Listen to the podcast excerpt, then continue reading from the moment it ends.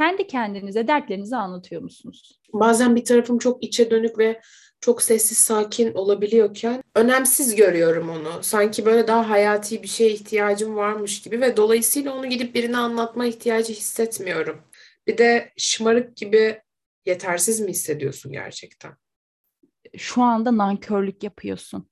Dışarıda insanların ekmek alacak parası yok. Kendimize acıyor muyuz acaba? Girdapları atıp odalara kapatıyoruz.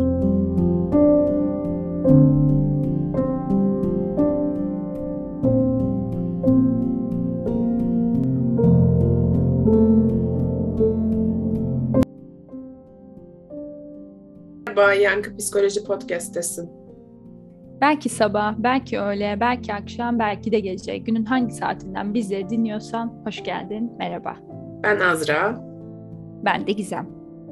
Bugün Emre Nalbantoğlu'nun Gitme şarkısıyla sizlerleyiz. Ben kendi kendime hangi derdimi hangine sararken cümlesi bizlere ilham oldu. O zaman bu şarkıya şöyle bir soruyla başlasak nasıl olur Azra? Kendi kendinize dertlerinizi anlatıyor musunuz? Şöyle bir düşünelim. Bakıyorum, anlatıyor muyum kendime dertlerimi? Bazen anlatıyorum, bazen hiç anlatmak istemiyorum. Mesela ilk ilk kapısını çaldığın kişi sen mi oluyorsun hayatında? Bu aslında dönem dönem değişiyor. Yani bazen hiç kimseye anlatmak istemiyorum. Anlatmanın hiçbir işe yaramayacağını düşünüyorum ya da anlatmak çok gereksiz geliyor. Bazen de en yakın arkadaşlarıma anlatıyorum. İşte sana anlatıyorum mesela. Başka yakın arkadaşlarıma anlatıyorum. Kişiden kişiye değişiyor ya da durumdan duruma. Bazen bir tarafım çok içe dönük ve çok sessiz sakin olabiliyorken bazen bir tarafım daha farklı davranabiliyor. Yani daha dışa dönük, daha insanlarla konuşmak isteyen bir yere gelebiliyor. Peki acaba buradaki bu farklılık dedin ya bazen anlatıyorum, bazen anlatmıyorum, değişiyor, şekilleniyor bunun altındaki temel sebep şey olabilir mi?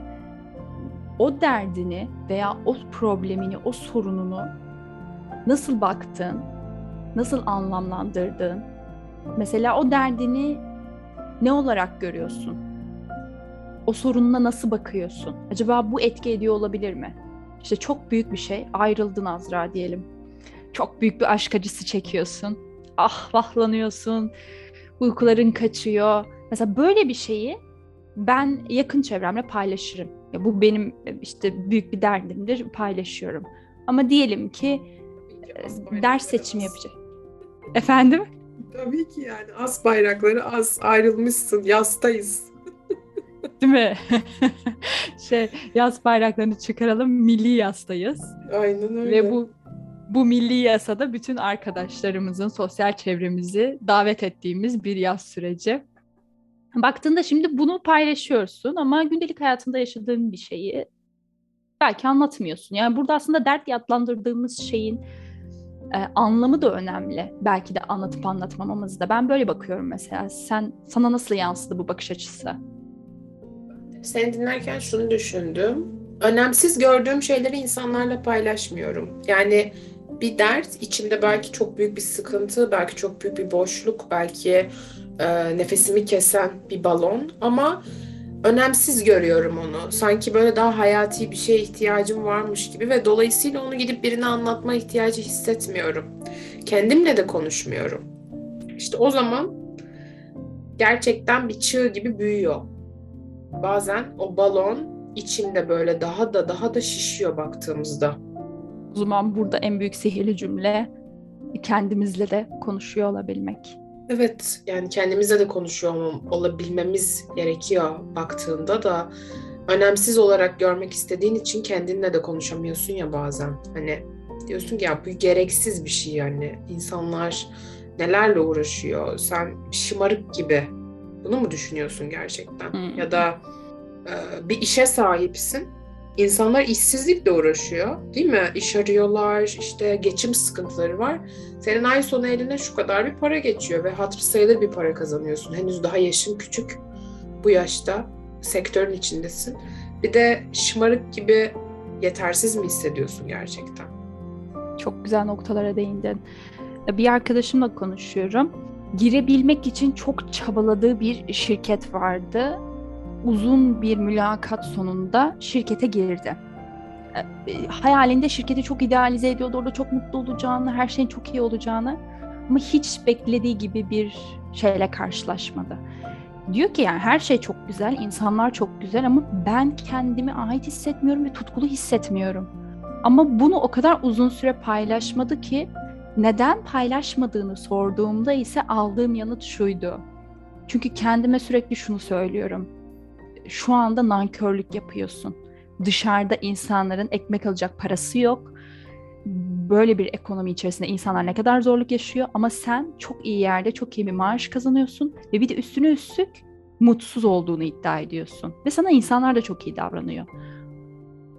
Buradan bakınca işte senin söylediklerine çok oturan bir yerde. Mutsuz olabiliriz. Bu çok doğal bir şey ama bunu e, kabul edip çevremize söylemekte çekiniyoruz. Neden? Çünkü o derdimizi küçük görmeye çalışıyoruz. Yani büyük bir balık var. O balık benim için büyük. Ama Azra için küçücük bir hamsi olabilir. Ama benim için kocaman bir balık çünkü benim baş etme mekanizmamda o balıkla baş edebilecek kaynaklarım yok. Herhalde tam olarak buraya kaçırıyoruz. Ve o yüzden günün sonunda kendimizle de konuşmuyoruz baktığın zaman. Niye? Çünkü şımarıklık olarak görüyoruz, nankörlük olarak görüyoruz ve işte e, Emre Nalbantoğlu'nun Gitme şarkısındaki sözüne biraz yaklaşıyoruz. Ben kendi kendime hangi derdimi hangine sararken bu şımarıklık olarak, nankörlük olarak adlandırdığımız içimizdeki sıkıntıyı, problemi, derdi, kendi içimizde kendimizle bile konuşmadığımızda, çevremizle bile konuşmadığımızda bu söze hitap eden bir duruma dönüyoruz. Oturuyoruz ve derdi derde saran bir insan haline geliyoruz. Kendimize acıyor muyuz acaba? Girdapları atıp odalara kapatıyoruz. Farkında mıyız? O dertten ötürü mü acıyoruz? Yani dışarıdan Mesela... baktığında kendine acıyor musun aslında? O problemi şımarık olarak adlandıran arkadaşına acıyor musun?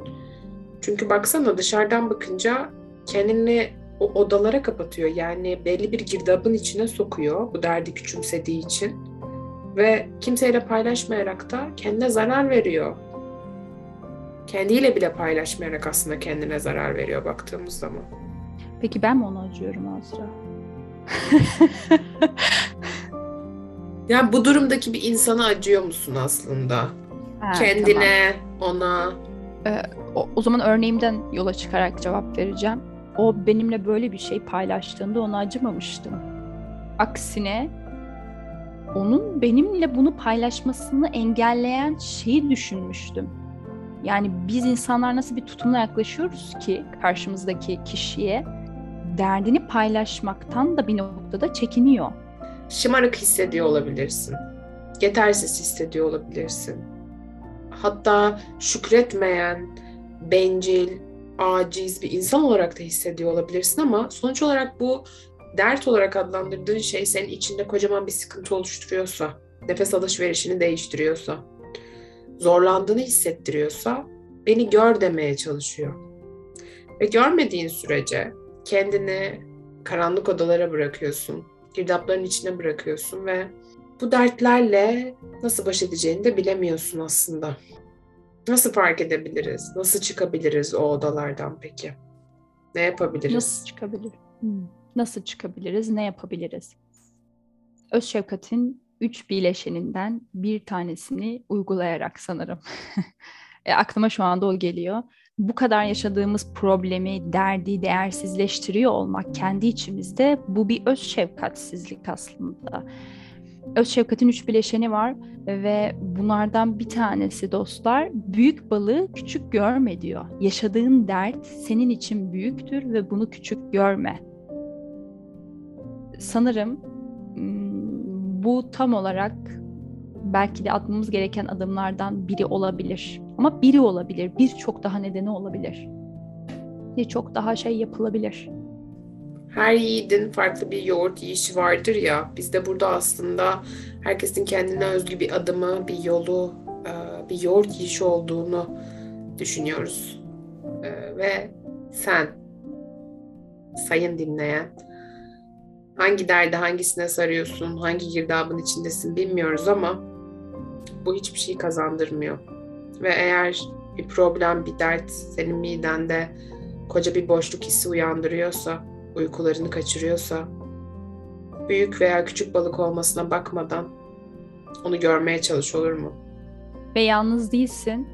Yalnız olmadığını okumak istersen de Duygudaş Arkadaşlığı içeriğimizi her pazartesi günü saat 10'da mail adresinden okuyabilirsin.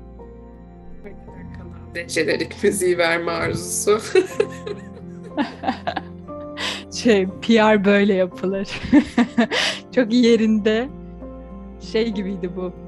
Tam bu PR anını bekliyordum yıllarca. Geldiği gibi kendime kendim sponsor oldum. Bir arkadaşım var Ali Can Kılıç. Çok seviyorum onu.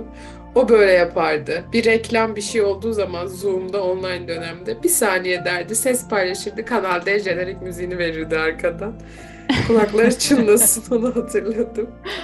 Ağzına sağlık Gizemciğim. Duygudaş Arkadaşlığı e-mail grubumuza da dahil olmak isterseniz yankı.psikoloji Instagram adresine her pazartesi hikaye bırakıyoruz. Oraya e-mailinizi bırakabilirsiniz.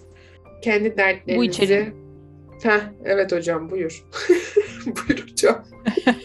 Devam edeyim şey diyormuşum. Bu içeriğimizle yalnız olmadığınızı hissedeceksiniz. Sizden bu sorunu yaşayan sadece siz olmadığınızın farkına varacaksınız ve birçok insanın sizinle aynı duyguyu yaşayıp aynı şeyleri hissettiğini bir kere daha okuyup anlayacaksınız. Bir değil, iki değil, üç değil, dört değil, beş bal veriyoruz. Bugünkü yayınımızda özetle sizlere Emre Nalbantoğlu'nun Gitme şarkısıyla seslenmiş olduk. Ben kendi kendime hangi derdimi hangine sararken cümlesinin bizde uyandırdığı, bizde yankıladığı düşünceler ve duygularla birlikte olduk. Karanlık odalarda kalabilirsiniz, dertlerinizi küçümseyebilirsiniz. Ama bunu değiştirmek de sizin elinizde. Yalnız değilsin.